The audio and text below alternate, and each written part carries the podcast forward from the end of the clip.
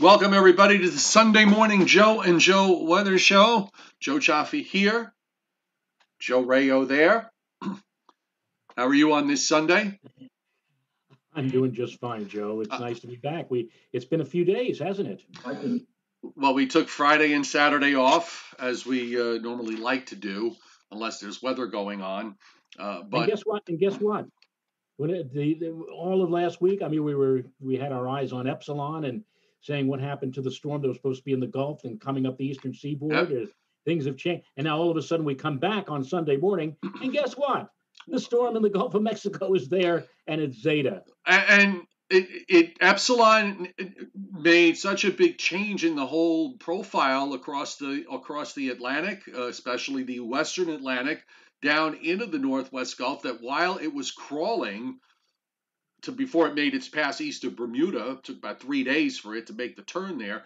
Uh, while it was there, uh, there was no way for anything to really get going in the Northwest Caribbean. But the minute it pulled out, uh, the the ridge on the East Coast broke down. A little ridge built uh, across uh, the Southern Atlantic back into uh, Florida and into the Eastern Gulf and you suddenly had the right conditions. You you you could see how quickly the system developed from just a mass of clouds that the, the, the, pressures just dropped very, very quickly down there. So we went from almost nothing, just disorganized cloud cover and, and showers, to a tropical depression and a, and a, tropical storm in about 48 hours' time. So uh, Epsilon was a big deal uh, from the standpoint of the overall weather picture. And now it's moving away. And now it looks like we're going to see some things happening later this week, depending on Zeta and and all that. My contention on that, Joe, is that all that tropical moisture down there has got to go someplace. And you've got this southern plain system that's producing a winter storm now in the uh, central Rockies and in the central plains. That low is going to come out. You're going to see the the tropical moisture surge up the eastern seaboard ahead of it. I think no matter what uh, the uh, the outcome is with specifically regarding to Zeta itself. Yeah, and you were right, Joe, uh, in terms of uh, the development of Zeta, because even though we had Epsilon out there, I think uh, during one of our shows last week, you pointed out that we still have that that gyre, if you will, down across the tropical Gulf of Mexico, and that you were, you know, wondering what would become of that. Well, now we know it has indeed become another yet another tropical cyclone, and yeah, it'll be interesting to see the interaction between uh, Zeta as it comes north and eastward, and that uh, system coming in from the west, whether or not they kind of coalesce, or whether or not that system from the west kind of pushes uh, Zeta along into our area. But it does seem to me that uh, uh, the uh, chances for a very significant, possibly, possibly excessive rain event may be on the cards for us for uh, later on in the week. And interestingly, the, the Climate Prediction Center, about a week or so ago, had much of the Northeast and Mid Atlantic in the zone for possible excessive rains. And then uh, they, uh, they, they, they said the probability was reasonably good for that.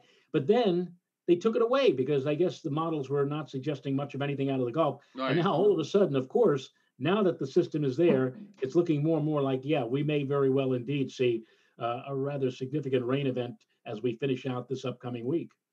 Joe Rao is going to be monitoring the chat board as he always does, so be sure to post your post your questions or uh, comments there, and uh, we will uh, get to them uh, throughout the show. And in the meantime, we want to share with you the fact that uh, the Joe and Joe Weather Show is brought to you by Omni True Value Hardware, Long Island's largest rock salt provider. And Joe, you know, with winter coming that if your winter equipment uh, is not working right, uh, you have Mrs. Rao who puts Josephine the plumber to shame to fix it all up.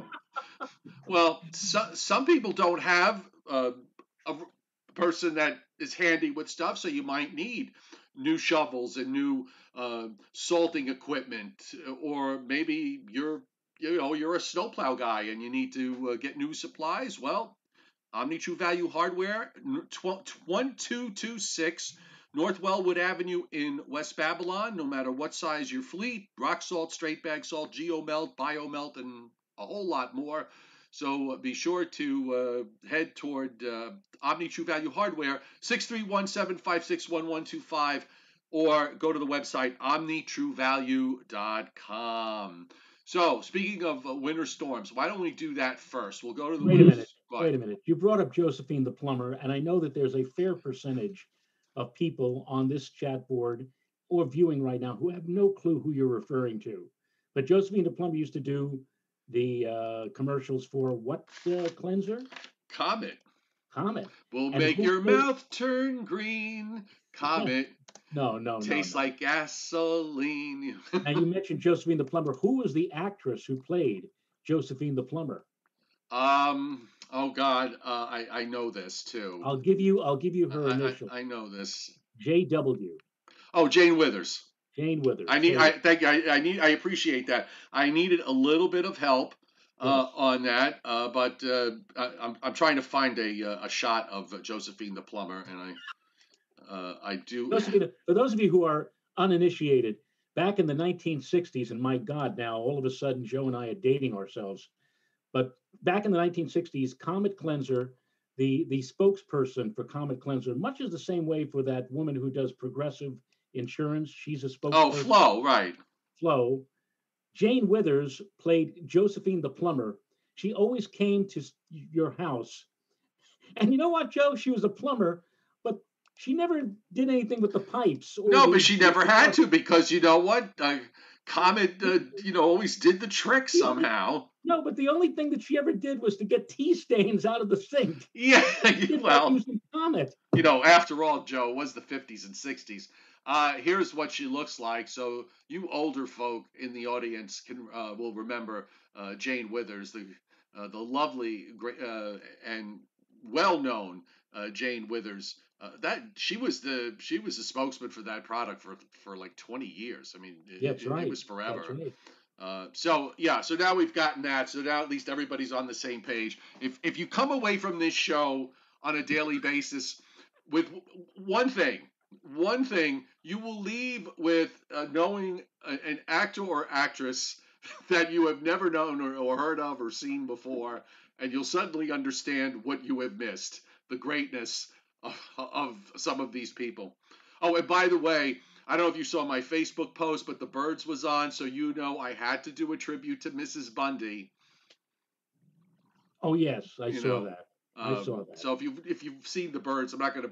I I, I got Mrs. Bundy the picture here somewhere, but if you've seen the birds, you know who I'm talking about. Okay, right. let's move on. We've got um, we've got weather to talk about, and of course, we're going to do the winter storm out in the uh, Rockies and Plains because uh, uh, this system actually is going to be key uh, to what's going to happen later in the week in the eastern part of the United States. Uh, and of course, most folks on here, if I had to take a poll, I'd probably like to hear more about snow uh, with hurricanes a close second. So, uh, tropical storms a close second. So, we'll do this first. Winter storm warnings, uh, almost all of Colorado, except for the easternmost counties, western half of Nebraska, southern South Dakota, southeastern Wyoming, and northern New Mexico. And you've got winter weather advisories, Joe, going um, down into North Texas, most of Kansas, the rest of Nebraska, western Iowa. So this this is a pretty rather large system. Also have winter storm watches up for areas in in uh, New Mexico outside of the winter storm warnings. So they may have additional winter storm warnings added to this later today, depending on how um, this whole thing plays out. And the snowfall forecast uh, over the this is this is the map up through 2 a.m. Wednesday. So much of this is already done, but you know, pretty much done by then. But uh, big amounts for uh, Colorado. This is actually, Joe, good news maybe, uh, maybe for northern Colorado where the big wildfire fires that have been going on. Uh, temperatures are down in the low single digits this morning up there, and they also have snow falling. So, I mean, that's got to help to put some of that the fire out. But this ain't too shabby. Uh, uh, again, let's forget the September snowstorm because that that was an anomaly. But uh, for a, a for a mostly first time snow event for uh, this rather large area, not too shabby for the 25th of October. And yeah, and and I'm just thinking, Joe, uh, uh, looking on the calendar here, um, we've often uh, pointed out the fact that the uh, snowstorm, the early season snowstorm, the pre Halloween snowstorm of 2011, and Sandy both fell on the same calendar date. And now we have uh, Zeta, and it looks like Zeta is going to try to uh, pretty much uh, fall close to that same same time frame. Right. I'm wondering whether or not I'm wondering whether or not there's something all of a sudden about late October and and, and the propensity for attracting significant storms. Well, look, if you think about it, uh, October for the most part uh, is a quiet month, particularly the first half.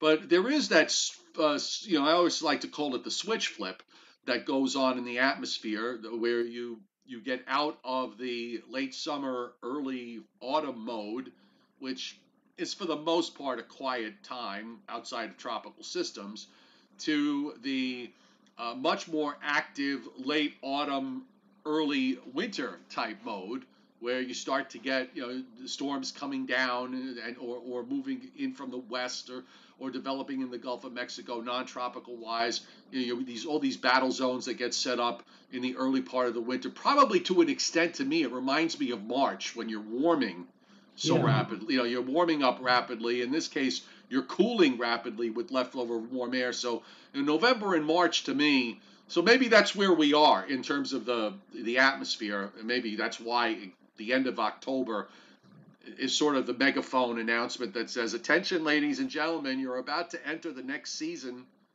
You know, fasten your seatbelts and and uh, consult the no smoking signs." which is which is a good reason to get rid of the wildfires, of course. So uh, anyway, there's your there's your snow, and so far, by the way, these are 48-hour snow amounts uh, up around uh, Billings, uh, for example, which got six. Um, Helena, I always get forget this. Is it Helena or Helene? I think it's Helena. I think it's Helena. Helena, a foot of snow there. Uh, Spokane, uh, is uh, got got six inches out of this, and actually you don't have to go too far uh, to the uh, east of Seattle to, to sh- pick up some significant snows. Western Wyoming uh, seeing uh, some significant snows out of this. And now, of course, this is starting to push down. Uh, had uh, Fort Collins picked up three inches as of 7 a.m. this morning. Boulder picked up an inch.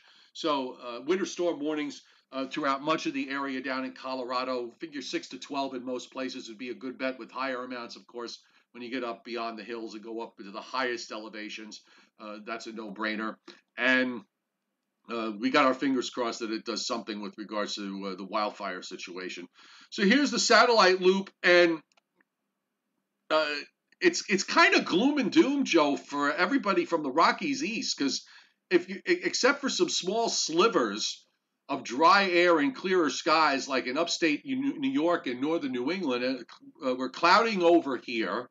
There's some rain just to our south, a little uh, what, what should have been a really nice day, the front slowed down, stalled, uh, stalled out. You've got this low, little low slash inverted trough that's developed near the coast, and uh, we, have got another day here without with hardly any sunshine.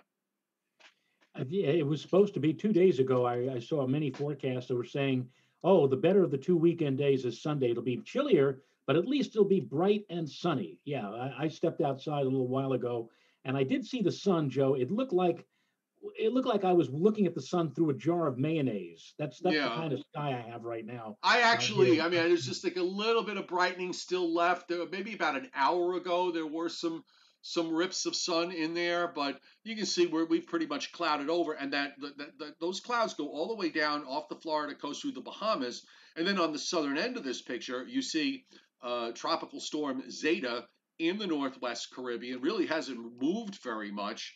Uh, and uh, I'm, I'm kind of waiting for all the advisory stuff, to, which is just about done, and then we'll switch over to that. Meanwhile, uh, we have a lot of clouds uh, and, and uh, back through uh, the Ohio and Tennessee Valley, down through the central and western Gulf, and, and, and also back up through the northern plains. You see the higher cloud tops there.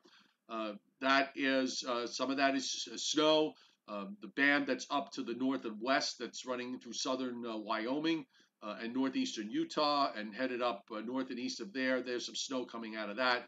So uh, the, the the question for later in the week is this energy uh, back through here is going to wind up picking this up somehow. Uh, forget whether where the storm center goes. We'll resolve that later. It's the moisture that I think is going to make uh, a big uh, push up into uh, the southeast and lower Ohio, Tennessee Valley, and then up through the southeast and mid Atlantic. And maybe, just maybe, we could get this. I really would like to see this go as far north as possible because the drought conditions in New England, in spite of some rain recently, are still pretty severe. And this would be something that could knock it out or at least make a, such a big dent into it that we're not talking severe drought anymore.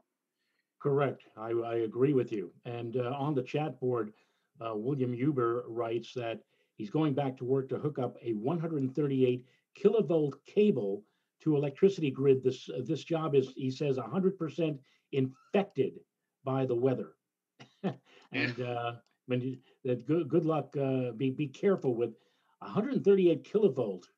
Um, that uh, that could be a pretty shocking experience. I, I would presume. Yeah, I, would imagine so. Uh, it, it, can't. It, yeah, no, we don't want to do that.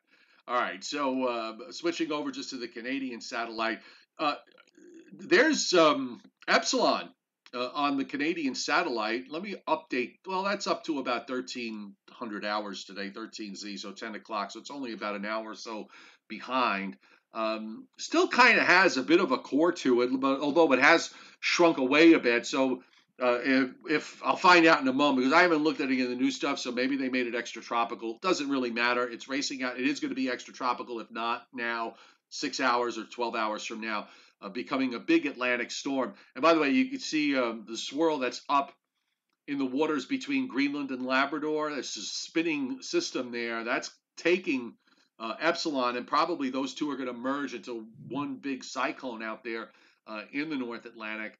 And uh, again, it pulling out really changed the profile here, Joe, because now we've got this, you know, much more troughing uh, in the eastern part of the United States to move these weather systems along. And that's something we were lacking last week. The problem is that it's not enough of a push to move those. It's not a, a, enough to just move those weather systems along, but the jet is not far enough south. So we're going to have this frontal boundary sitting all week. And I'm wondering just exactly how much sun are we going to see between now and Thursday? Because after that, we know it's probably going to rain. I don't know. It could it could be a gloom and doom week here from eastern Pennsylvania to southern New England. You know, we we did mention, or we have been alluding to the fact that, you know, Monday and Tuesday was not going to be very uh, bright. The Thursday now, and maybe into Friday, because of Zeta, uh, possibly some wet weather. We said maybe Wednesday we might get a break and get a, a decent sunny day. Now it doesn't even look like that may happen. Uh, it looks like uh, what we're dealing with, as you just mentioned, John. I mean, like if you were if you were depressed by what we went through last week, with the clouds and the mist and the fog and the drizzle, and then you just sat there and waited for a few pokes of afternoon sun, which is basically what we did all of this past week. If you were depressed by that, uh, get ready for more depression. It looks like for this upcoming week because it doesn't really look all that great. All right, radar wise, uh, right now uh, we do have some rain for trying to come up. Uh, for later today. You can see if some patches from southern New Jersey down into Delaware, Maryland, Northeast Virginia, uh, it has actually weakened somewhat from what it was from the overnight hours. Uh, also, a couple of showers crossing into parts of uh, south central Pennsylvania, west of Harrisburg, down into northern West Virginia. A little bit of heavier rain in eastern North Carolina. Further south, down in Florida, seeing some scattered showers. Some of that moisture that runs off the Florida coast and extends southward into the northwest Caribbean. This is not really directly related into uh, with the tropical storm Zeta, but it's kind of in the uh, envelope that exists there. And here's some snow uh, from uh, you always, you know, when I look at the radars out here, sometimes you think nothing's going on because the radars don't always look impressive, but they because of elevation issues in the mountains, oftentimes you don't really see what's happening uh, in terms of the, what's actually coming down. But uh, the radar does show snows from uh, Utah, uh, northern Utah, northeastern Utah, across northern Colorado, uh, on up uh, into western Nebraska, and you can see it extends all the way up into parts of uh, Minnesota. So it is pretty, you know, pretty extensive east-west band here of, of snow. And incidentally, the Hurricane Center has come out with their 11 a.m. outlook already uh, for uh, for both Zeta and also for Epsilon. And in terms of what Ep- Epsilon, it, it talks about uh, Zeta, I should say, it's talking about the fact that the storm should be at or near hurricane strength when it approaches the Yucatan, uh, given the favorable upper level outflow plus the high, very high, they say, oceanic heat content over the northwestern Caribbean. So they're talking about intensifying to a to a hurricane for uh, for Zeta. And then, although not explicitly shown in the official forecast, the unfavorable atmospheric and oceanic conditions over the northern Gulf of Mexico should cause Zeta to weaken by the time the center reaches the northern Gulf Coast. And now, aha, here comes the disclaimer. However, users are reminded that our intensity forecasts are subject to some uncertainty. no, yes. No so, uh, and, and I, I, while you were speaking, I put up the Hurricane Center's 11 o'clock um, advisory and the uh, Hurricane Center's forecast, uh, keeping it a tropical storm going into the northeastern Yucatan, but it kind of just skims the coast, and then they have it as a hurricane on the other side. So uh, tropical storm warnings up in blue for the northeast Yucatan and western Cuba. Then, of course, the turn northward uh, toward the Gulf Coast. And will this this is will this set a record, Joe? This might this might set a record for landfalls in um, in Louisiana in one season because I think this would be the fifth hurricane to make landfall uh, this season for them, and I believe the old record is four. Crazy just absolutely crazy. But of course, if you're going to set a record like that, you need lots of tropical activity. And uh, this one now ties 2005. You know what? Hold on, hold on. I got. I have to stop you because I thought the same thing, but actually we're one shy because there's they added an unnamed subtropical storm in the mix, so we need one more to tie. Really? Yes, really? I'll show you. I I I I knew this was going to come up but so I bought the I, I got the track map for 2005, which if you kind of you look at this and that, this was another year where we had a you know a, a, a developing or strengthening La Nina. A lot of action in the Gulf of Mexico, and notice, Joe, a lot of landfalls here. Most of these were majors. Uh, a lot of landfalls here uh, in, well, right on the Louisiana Texas line. I think that was uh, probably uh, Rita. Uh, you had um, another hurricane that went into eastern Louisiana, a tropical storm and minimal hurricane that kind of swung around here earlier in, in the early part of the season through the central Gulf. Uh, I mean, there was a lot of another one that came into the western part of the Florida Panhandle. So there's a lot of similarities uh, to what what's happened this season. Also, the Southwest Gulf, if you think about it, we had Hanna and a couple of others down there. Uh, maybe the one primary difference well, in this instance, you had a couple of storms that rolled up the east coast of, offshore, whereas we had them, you know, we had um, Fay and we also had Isaias, uh, which uh, had uh, impact here, we, as we know, with the wind. But yeah, if you look at the total storm, uh, right here, the number 19, October 4th and 5th, um, a 45 mile an hour subtropical storm, double S, with no name attached to it. So this must have been done in post analysis. So Zeta is number 28 here because of that added storm. And that, by the way, didn't happen for, until December 30th and carried over into the next year, 2006, January to January 6, 2006.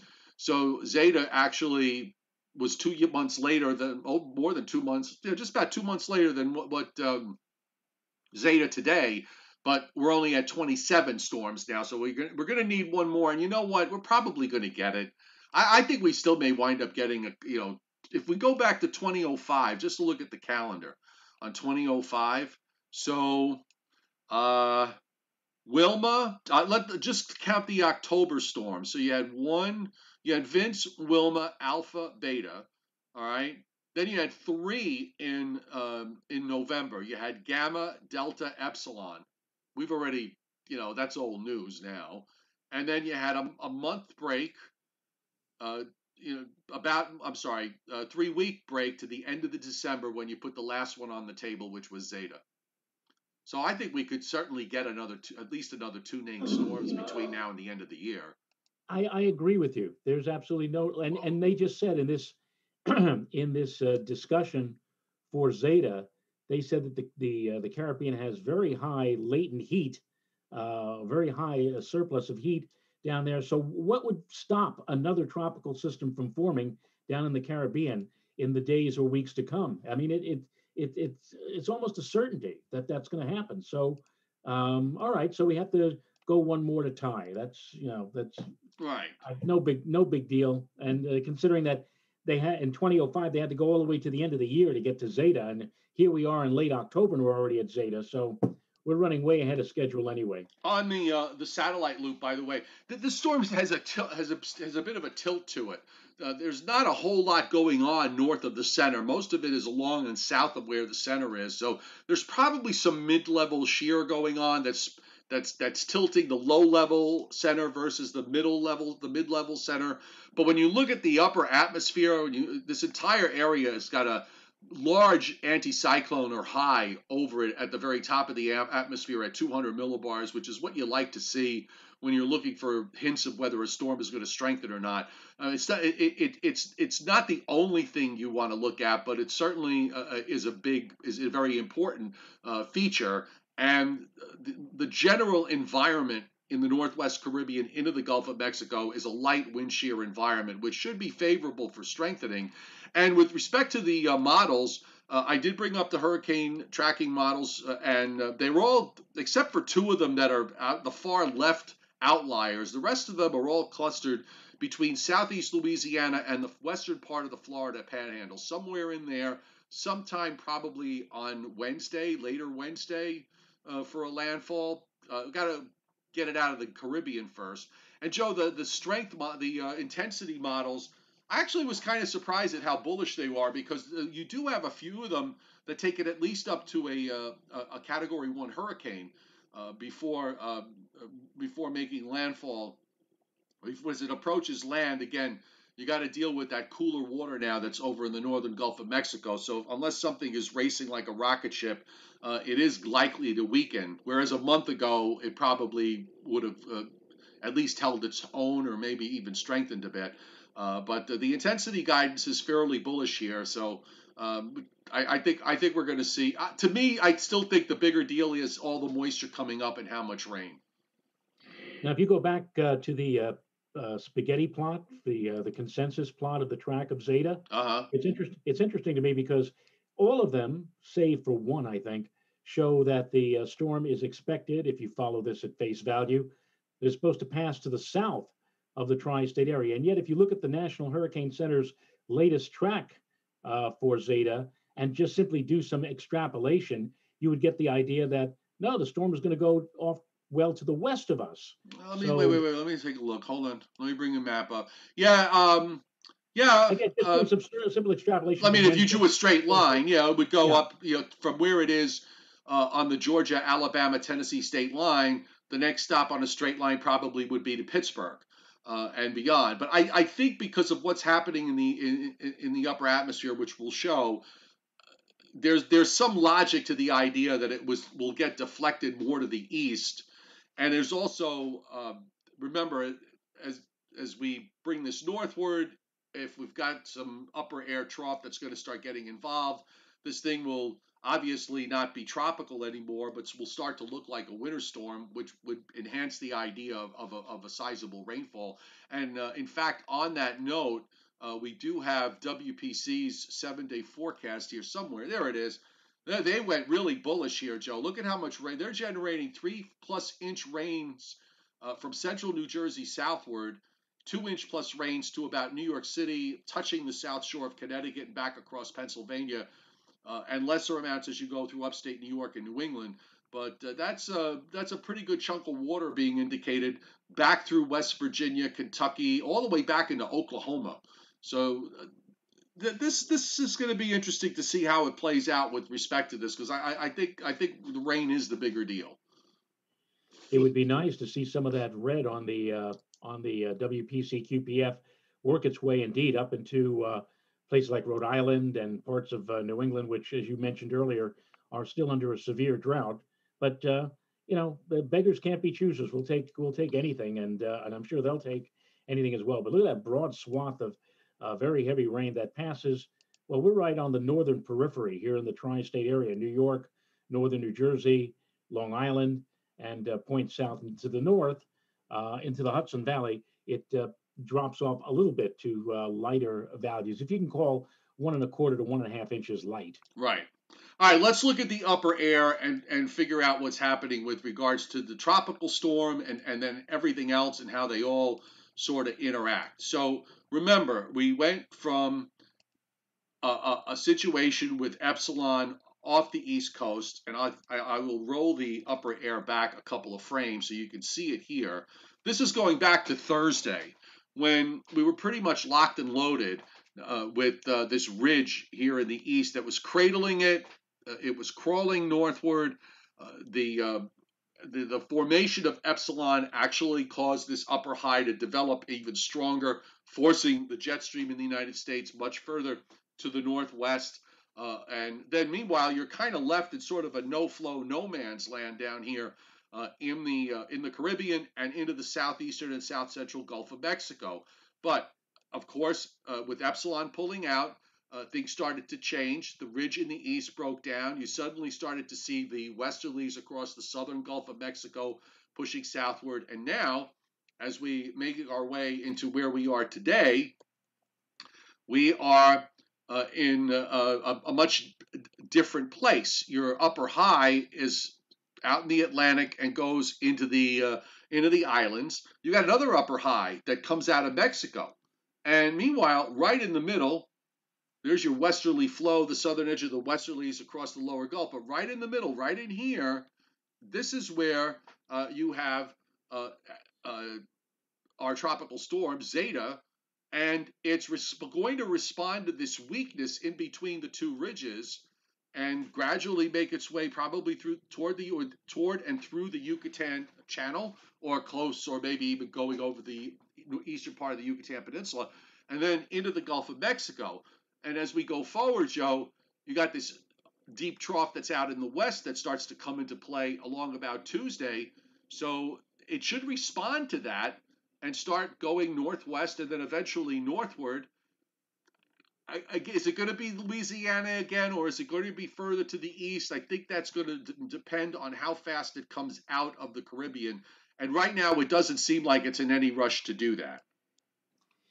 You know, Joe, I'm uh, just getting a little annoyed about one thought that just came into my head, and that is that before Congress made that brilliant decision to extend daylight saving time uh, one week into the first weekend of November, right? And that will be next weekend. Next weekend uh, at 2 a.m. on Sunday morning, we'll go back to standard time. But this would have been the weekend that we would have gone back to standard time, which means that we'd have the new had, GFS. The start of the new GFS would be halfway done. Exactly, and we would have had a better idea as to what will happen for later in the week with the latest and newest data. But you know, thank you very much, uh, Washington, for once again making a wonderful decision to. Uh, well, they don't consult. See, this is the thing, Joe. What they need to understand going forward is they have to consult you and I before they make these sorts of decisions. Exactly. Because you know we, because they just because. Okay. Um, anyhow, uh, here's your upper flow for starting from Tuesday, and of course you've got this upper high off the Florida coast, but it's a different setup than what we had last week uh, you've got a west-southwest flow moving up through the eastern through the eastern and the northeastern mid-Atlantic states. Shortwave trough, the northern part of the jet, very intense system here drops down into southern New Mexico, which explains why you're seeing winter storm warnings up as far south as you are. And it's that system that's going to eventually pick this up because that upper high that's off the east coast is going to weaken. Now, going forward, as these short waves move along, of course, we're going to be dealing with a stalled frontal boundary here until this weather system in the south kicks off to the northeast. Now, at this point, as we get into Wednesday and Thursday, what what would be Zeta, at least according to the old the last run of the GFS, is inland somewhere, probably you know somewhere there in southern Alabama or southern Mississippi. But here you got this upper low coming, and now you've got this also pretty active northern stream shortwave uh, trough that's dropping into the into the Dakotas that I think is just going to try to semi phase with that system coming out of the south and it lifts the whole thing bodily up northeast and eastward, shifting it eastward as we move toward the end of the week. So this is why we're thinking that that tropical moisture has got to get up here. It does, and also another thing, it's so chilly out there today. Uh, we've we've really you know flipped over the last 24 hours in terms of local temperature. And when we do that, some people might say, "Oh my goodness, now how long are we going to have to deal with this this uh, unseasonably chill?" Well, actually, uh, looking at that upper air, Joe, with the southwesterly flow, it looks like it's not going to stay very chilly for very long. It looks like we'll go back to near or even above normal temperatures, albeit wet, but uh, back to uh, uh, warmer temperatures in a matter of the next day or two. Yeah, I, I don't think it's going to be tough with cloud cover. I'm wondering whether uh, an onshore flow. So I, I want to be a little cautious here because as far as that goes with temperatures, because I don't think the setup is the same as last week, where those areas that broke out into sun saw temperatures up well into the 70s to near 80. Now I'm talking down in Northeast Virginia, Maryland, and Southern Delaware, pushed the high end of that. But everybody else kind of, st- and, even into Southern New Jersey, it pushed up into the middle and upper 70s on a couple of days. I don't know about areas up further north. That might be a little tougher if there's cloud cover, and there are a couple of ripples here that the models pick up in terms of rain you know, there's whatever happens tonight, today, late today and tonight is pretty weak, uh, and then that gets out of here. I don't think there's going to be too much happening tomorrow. Monday night into early Tuesday, there was a little ripple. The model sort of backed off on that. It's got a little bit of schmutz Tuesday night into Wednesday morning, and then here comes the big player for Thursday into Thursday night. Now, I, I got a question for you. Yes. So you looked at the model guidance out from the overnight runs, and it's done this a couple of times. It's trying to show two separate lows here, and the reason it's doing that is because what you're seeing for Thursday into Thursday night into early Friday is the rem whatever remnant low that's identified with zeta. But then they still have Joe this the upper low that's coming out of the southwest that heads northeastward, and that has a surface low there in southern Indiana, which it takes into western Pennsylvania and then eventually into upstate New York. And you see it actually even starts to break out some snow in upstate New York on Friday and in northern New England that gradually finds its way southward in New England uh, for later Friday into Friday night. You know, I looked at that and I thought, yeah, I kind of understand where that's that how how it gets there but that doesn't happen a lot of the times. Oftentimes we see models try and do this, and then because of timing differences, uh, as we get closer to the event, it winds up being just one low that comes out rather than two distinct features. So I don't I, I don't know where you are on that. You, are you thinking one? Are you thinking two? No, I, I said uh, at the onset about how indeed how they there are two separate entities uh, that that system out in the Midwest and of course, the remnants of Zeta. And I, I personally, you know, five days out, I, I'm I'm with you in the sense that I think the models will work it out and figure out either are they going to coalesce into one system, or indeed do, do they stay separate? I I, I think uh, it's foolish to try to determine that now. It, it, yeah, you know, that because if you if you assume that they're two separate systems, then the schedule suggests that it, it may be Thursday, Friday, and then Friday, Saturday. But if they kind of coalesce into one big blob, so to speak, then we have to deal with uh, maybe one major system moving on by through the uh, northeastern United States. See now, the, the wait and see. The European argues. I mean, look at the European, which takes it into central Louisiana by Wednesday evening. Uh, it seems to imply it's more of one system. That the whole Southwest thing gets ejected out at around the same time, picks Zeta up, and it's more like one system here uh, with a low there at Atlantic City, and actually not a half bad looking gradient up from Atlantic City northward with a high that sort of envel- uh, envelopes around it from the western lakes. But it looks like it's more of one low on the European because by Friday night everything is long gone, whereas the GFS is still trying to, you know, still has that that um, you know with that second low. Yeah, that that surface that surface map almost looks like it's it's trying to stretch it out into a cigar yes. See, on the uh, yeah, so you, you, you do have some model differences here uh, with regards to the, the the outcome of this, and as I said, I tend to sort of like the notion that you you could wind up with um, just one low coming out of all of this rather than two.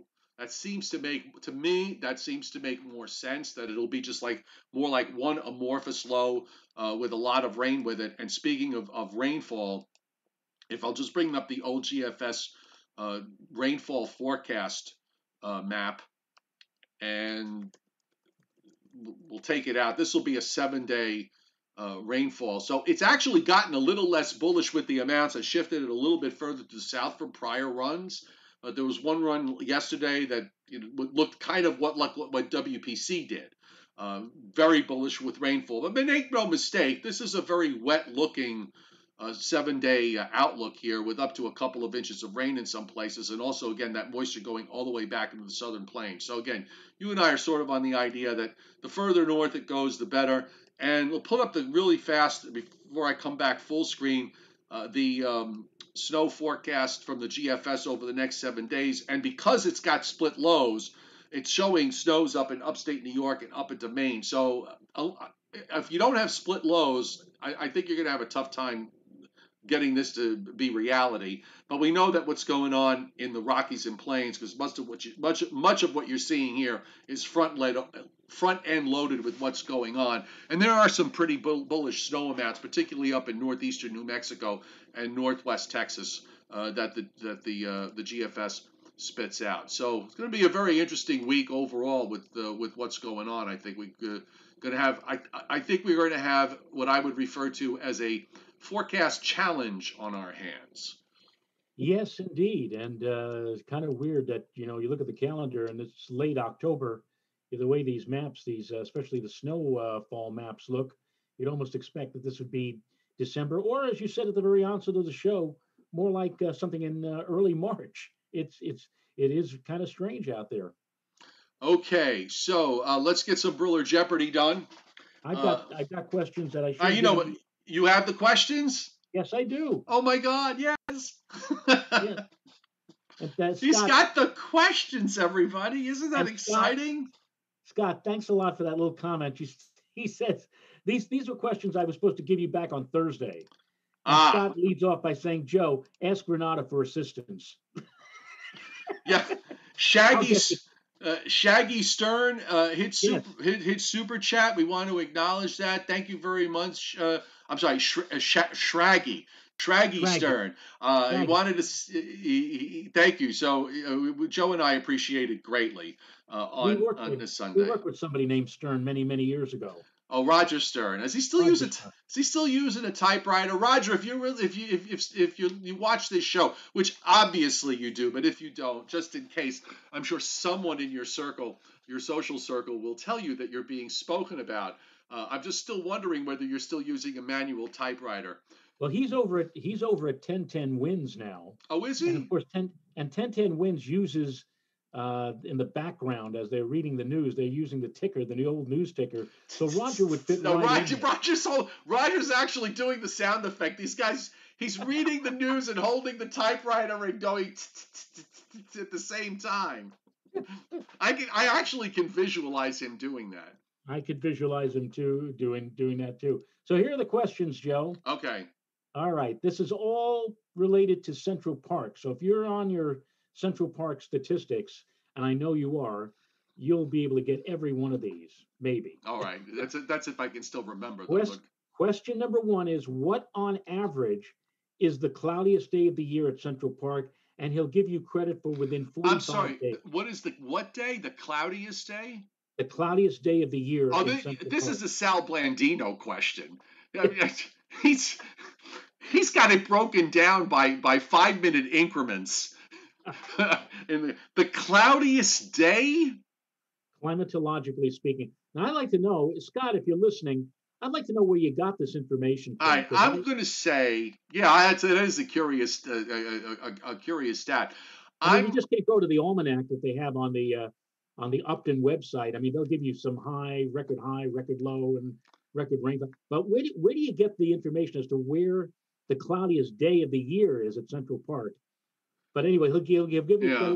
45 I, days. I'm trying, you know, I'm trying to kind of logically look at this, and uh, if I would think if if I would think it would be well, there was a couple of arguments I could make here. I could say that it's a day in say late March or, or, or April because of the spring and the marine layer, and we know uh, what a pain in the neck that is.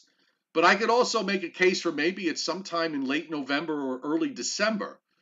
Right. So I'm I'm not sure. I'm not sure. And of course, the, the answer will probably be between exactly between those two. So which I wouldn't even be get anywhere close. All right. I, I'll say. I don't know. I'll say. I, will give you two dates that I'm going to put in, the, in, on the board: April 7th and December 6th. Wonderful. Well, actually, the uh, cloudiest day is in between those two days. I told you. Yeah. I, what did January, I just say? January 3rd, and he says it's cloudy 54%. I guess he just says it is cloudy 54%. So I guess he means in terms of frequency 54% of the time. You know, when I 54% cloud cover. No, not not lying, totally truthful. I was actually also thinking in my mind like late December, early January. But then right. I said, you know what? let me take that out. Let's just go with the spring, late fall, early spring angle. Uh, but I wasn't too far off with the December 6th. I only missed right. it by, by less than a well, month. He gave you a 45 day leeway either way. So. He gave me how many day leeway? He got credit within 45 days. Oh, okay. So and I that, that's it. So the December ding, 6th one works. Ding, ding, ding. Okay. I guess all of these questions, well, uh, he only says that for, for question one. Question two is what day what day of the year has snow fallen more than any other day in Central Park? I'll say um, uh, I'll say February 3rd. Not not bad. January 27th. My birthday. Your birthday. My birth I should have picked my birthday. There you go. There you go. That was Question also that was also a subtle way of reminding everybody that my birthday is ahead January of us. 27th. Right. Yeah. Yes. You know me. I'm a shameless self promoter.